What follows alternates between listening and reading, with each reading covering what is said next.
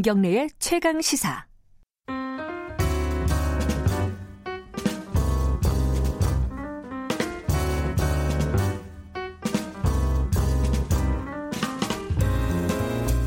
더 나은 미래를 위해 오늘의 정책을 고민하는 시간입니다. 김기식의 정책 이야기 식스센스 김기식 더미래연구소 정책위원장 오늘도 함께 하십니다. 안녕하세요. 예, 안녕하세요. 오늘은 할 얘기가 너무너무 많네요. 네. 바로 들어가야겠습니다. 네. 일단 코로나19 어, 지금 어제가 또 제2 국면인 것 같습니다. 네, 네 그죠? 네. 그러니까 이게 어, 며칠 소강 상태면 금방 끝날 것 같다. 이런 희망들을 안에 다 갖고 계실 텐데 이런 네. 일이 벌어지면 또 길어질 것 같다. 네. 전문가들은 다 길어질 거라고 얘기를 합니다. 대부분. 이게 경제에 미치는 파장 이것 때문에 지금 정부도 비상 아닙니까, 그죠? 그렇죠. 지금 이제 코로나 사태는 한편에서는 방역의 문제이고 그렇죠. 또 한편에서는 경제 문제인데요. 네. 방역과 관련해서는 우리 정부가 정말 대처를 잘하고 있는 거죠. 박근혜 정부 메르스 때 지금 사망자만 38명 네. 나왔는데 우리 정부 지금 이 코로나 사태 한 달이 지나도록 아직 사명 사망자가 한 명도 없다라고 하는 거나 지금 확, 이 확진자가 최근에 대구에서 확 늘긴 했습니다만 규모로 놓고 보면 진짜 메르스 때에 비교하면 방역은 굉장히 잘하고 있습니다만 지금 이게 가늠이 안 되는 거죠. 이게 진정 국면에 들어갔다고 보기는 어려운 거고. 그 돌발 변수가 너무 많아요. 그렇죠. 예. 근데 이제 경제 얘기를 할 때 제일 큰 문제는 사실 이게 중국발인데 지금 중국은 어느 정도냐 하면 북경 같은 데서는 아파트 단지 같은 데서 아예 출입을 통제합니다. 그러니까 음. 집 밖에 나갈 때 이 허가증 없으면 못 나갈 정도로 통제를 하고 있으니까 예.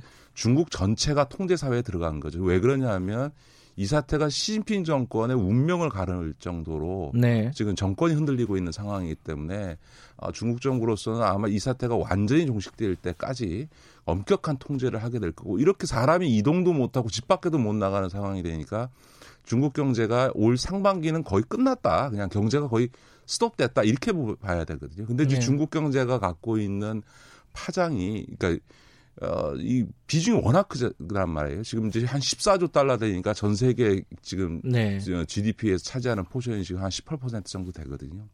그러니까 근데 그 중국이 상반기 6개월 동안 경제 활동이 사실상 스톱되는 공장도 서고 지금 소비가 안 되는 이런 상황이 되게 되면 전 세계적으로 엄청난 파장을 일으키고 가까운 우리 한국은 더 큰 거죠. 그러니까 일단 뭐 지금 수출 그 대기업들 같은 경우도 잘 안 알려져 있습니다만 심지어 지금 반도체 같은 경우가 부품 공급 문제로 인해서 자동차만이 아니고 잘못하면 공장이 서야 되는 상황이 올 수도 있는 상황으로 중국에서 들어오는 부품 공급에 상당한 문제가 생기고 이미 뭐 있으니까. 며칠 쓴 경험이 있죠. 그렇죠. 예. 이제, 이제 그런 그런 문제들도 네. 생겨나게 되고 무, 무엇보다 지금 전 세계적으로 무역이 지금 급감하고 있고 전 세계적인 음. 물동량도 지금 감소하고 있거든요. 그러니까 당장 지금 해운 업계는 지금 비상이 걸렸습니다. 원래 지금 정부가 돈 집어넣었던 현대상선도 올해는 원래 턴해서 지금 수천억 적자 내던 게 이제 올해는 흑자로 전환해야 되는데 지금 오히려 지금 오히려 운임료가 내려가고 물량은 줄어서 올해도 네. 지금 수천억 적자를 내야 되는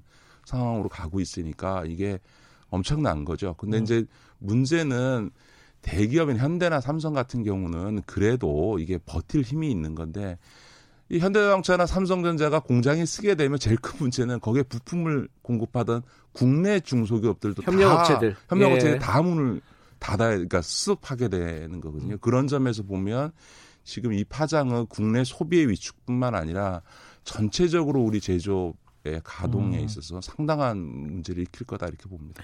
뭐 여기에 대한 어, 정부의 위기 의식도 꽤 큰 것 같아요. 왜냐하면 네, 뭐 네. 여러 차례 어, 회의가 소집이 됐고 대통령의 발언이 있었고 그리고 여러 가지 대책들도 내놨습니다. 네, 이 네. 대책들은 어떤 것들이 있었죠 지금까지? 예, 뭐 지금 그 예비비 지금 그 지출 네. 천억 결의를 했고 그다음 에 예산도 조기 집행하라 이렇게 얘기했는데요.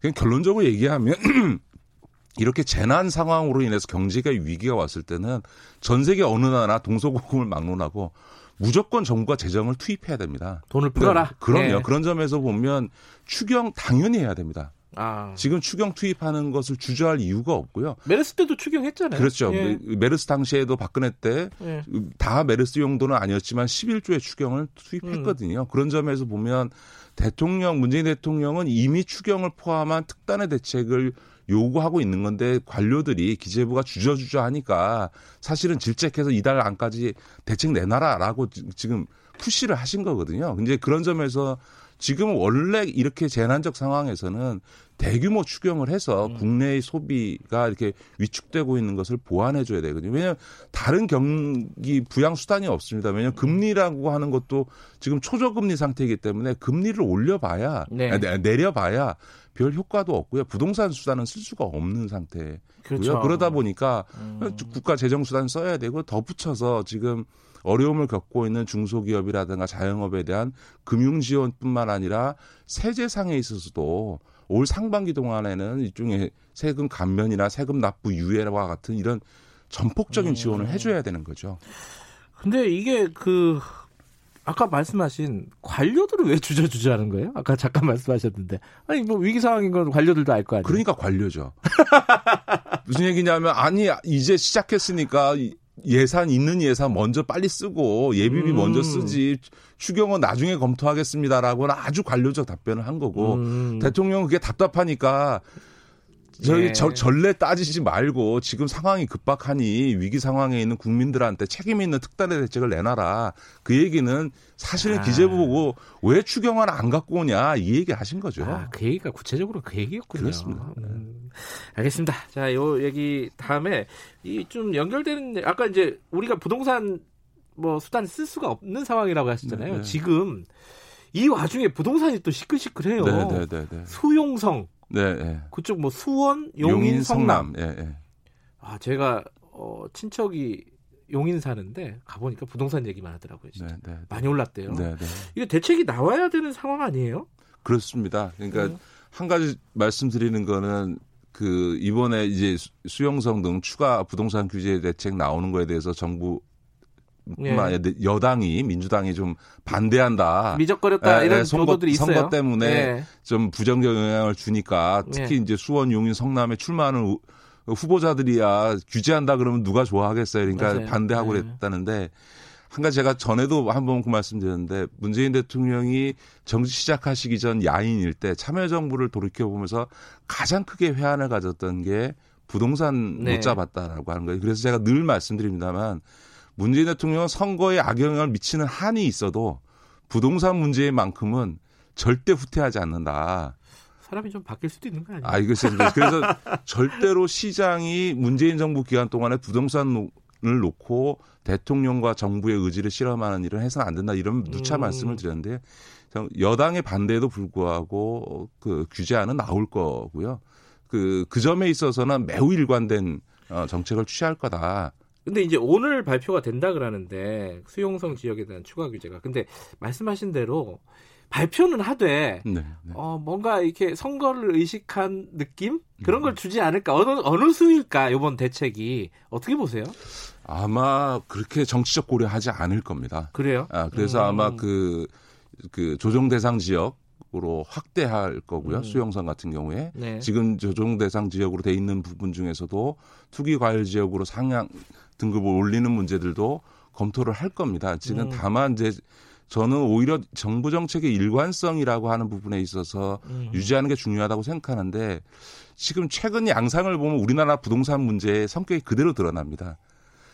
많은 분들은 수요 공급의 얘기를 해서 공급을 실수요자 중심으로 공급을 늘리면 부동산이 내려갈 거라고 생각을 하는데 얘기 주장을 하는데 네. 그렇지 않다는 거죠. 그러니까 예를 들어서 강남을 규제했더니 수용 수용성 가고 네, 그렇죠. 어, 대대광 대전 대구 광주로 가고 이 얘기는 무슨 얘기냐면 부동산 가격의 그 상승이라고 하는 게 실수요에 의한 것이 아니고 재산 증식을 위한 투기적 수단으로 쓰여지고 있다는 게 보여지는 거예요. 그러니까 어디를 규제하면 또 돈 벌 수 있는 지역 으로 옮겨가고 옮겨가고 옮겨가고 하는 거거든요. 그러니까 음. 결국은 부동산 문제 핵심은 투기적 수요를 어떻게 차단할 거냐라고 하는 문제인데 지금 조금 아쉬운 거는 이렇게 이게 풍선 효과가 나는 이유가 뭐냐면은 음. 규제 대상 지역을 조금 했다가 또 옆에 나면 또 하고 또 하고 또 하고 하는 네, 방식으로 네. 하는 방식은 좀 좀 곤란하다. 이러다 보면 이제 시장하고 자꾸 두더지 게임 하듯이 게임 아, 양상으로 가게 되니까 두더지 게임 맞네요. 그러니까 전체적으로 예. 수도권을 일괄적으로 묶어버리려면 한꺼번에 묶어버려야지.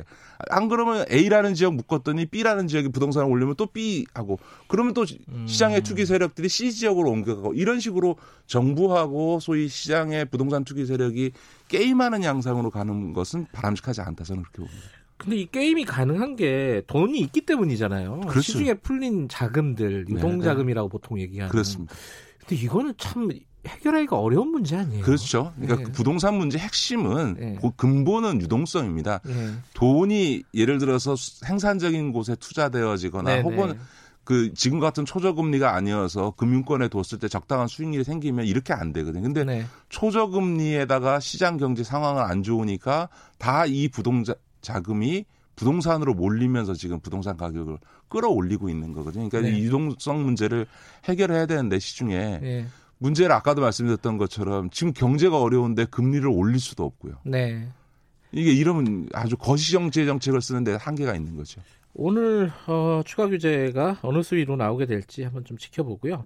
오랜만에 어, 경제 얘기 말고 정치 얘기를 하나 좀 해볼까요? 네. 이게 임미리 교수 사건이 지난주에 뭐 시끄러웠습니다. 참 어처구니 없는 사건이죠. 어, 어떻게 보세요? 그, 이게 약간, 어, 진영에 따라서 음, 생각들을 음. 굉장히 여러 가지로 하더라고요. 일단 민주당만 빼고라는 그, 그 칼럼을 민주당이 고발을 했습니다. 검찰에 고발을 했다가 취소하고 결국 원내대표까지 이제 사과하는 상황이 네. 벌어졌죠. 어떻게 저, 일련의 과정을 예. 저는 임미리 교수 칼럼에는 동의하지 않습니다. 그러니까 뭐 민주당을 비판하는 것까지는 저는 상관이 없는데 네. 민주당 빼고 찍어라라는 얘기는 그러면은 지금 탄핵 세력인 한국당 찍어도 괜찮다는 얘기냐라고 하는 점에서는 민주당 비판이 지나치게 갔다라고 네. 저는 생각하고요. 그래서 동의하지 않습니다. 아, 그, 그것도 김민희 교수는 그 인터뷰한 거 보니까 또 자유한국당에 대해서도 굉장히 비판적이더라고요. 아 근데 어쨌든 민주당만 빼고 찍어라라고 하는 말에는 그럼 민주당 빼고 나머지 정당 안에는 지금 미래한국당이 포함되어 있는 거니까 저는 음. 어, 매우 부적절한 칼럼이었다고 생각합니다. 이제 네, 바뀌었습니다. 예. 그런데 동의하지 않지만 그걸 갖고 고발한 미, 민주당의 조치는 참으로 어처구니 없는 거죠. 음.